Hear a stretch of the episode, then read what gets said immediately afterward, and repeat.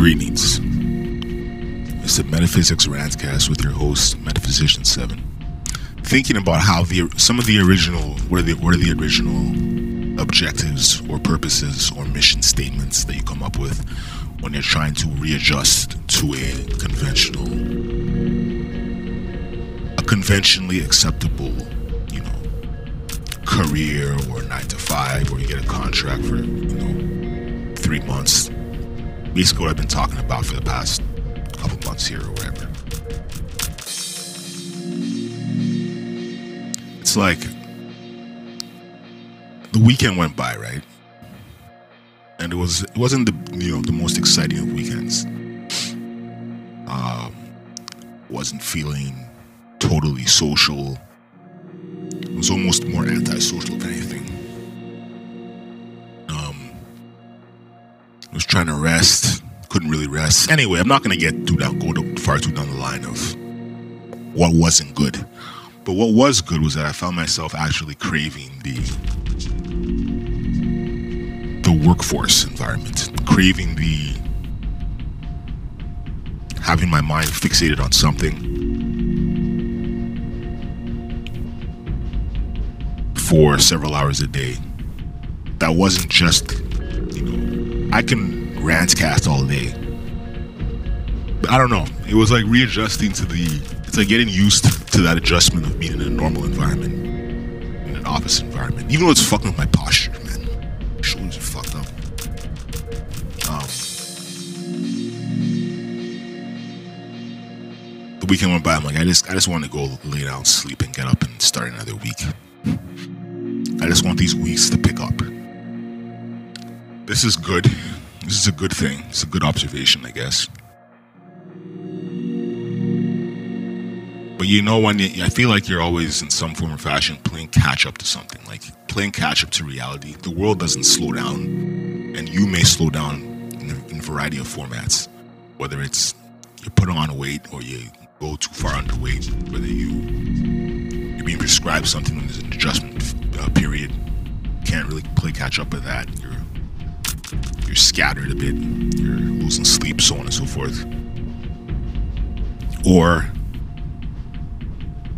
you're playing catch up with relationships, like interpersonal relationships, so on and so forth.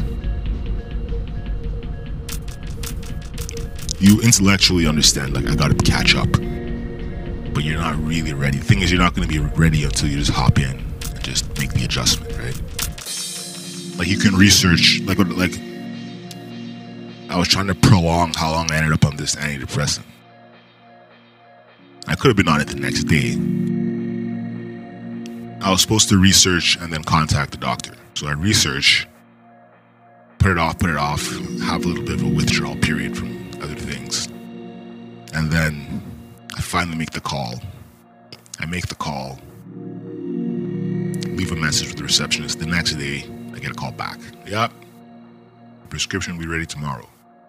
So really, I could have been on it three days after, and you know, been the the adjustment phases would have kicked in a little bit faster. I'd be better off.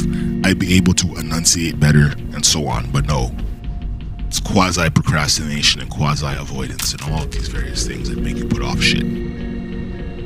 So you're never really gonna adjust until you just hop in. You're never gonna know until you just hop the fuck in. I guess that's the moral of this rant. I'm gonna end this actually right now. This is a perfect place to end. Adjustment periods will go faster. But, you know, when you just accept that it has to happen and hop into that, you know, hop into that plan of action, all right? Something to think about, folks. Shout out to all the people who listen to this who are being prescribed something for some condition or the other. I understand it. I've been on and off prescribed things for years. I've been dependent on things for years. You know. Sometimes I wonder what my liver looks like, you know what I mean? That's another test I should get. The thing is, I find that you don't want to it feel sometimes you feel almost like a burden on the medical system. You're like, fuck, I don't want to come in here and when especially when you walk into a an ER, like all that running thyself into the ER rants, it's like you feel like a fool like, sometimes. Anyway, I guess you shouldn't feel like a fool. We live in Canada. We have these, you know, healthcare benefits that we can use when we need them. It's like I said, four and a half years I hadn't been in the ER, so can't really say that I go there all the time for something. Every little thing that happens, I go in. I even saw a sign in the ER that said, "Make sure you absolutely and positively need to call 911 before you call them because it's a it's it's it's a waste of resources." What the sign basically said. oh man, when the hospital's telling you that, you know that people are abusing that shit. Anyway, respect for listening, folks. Peace be on to all y'all.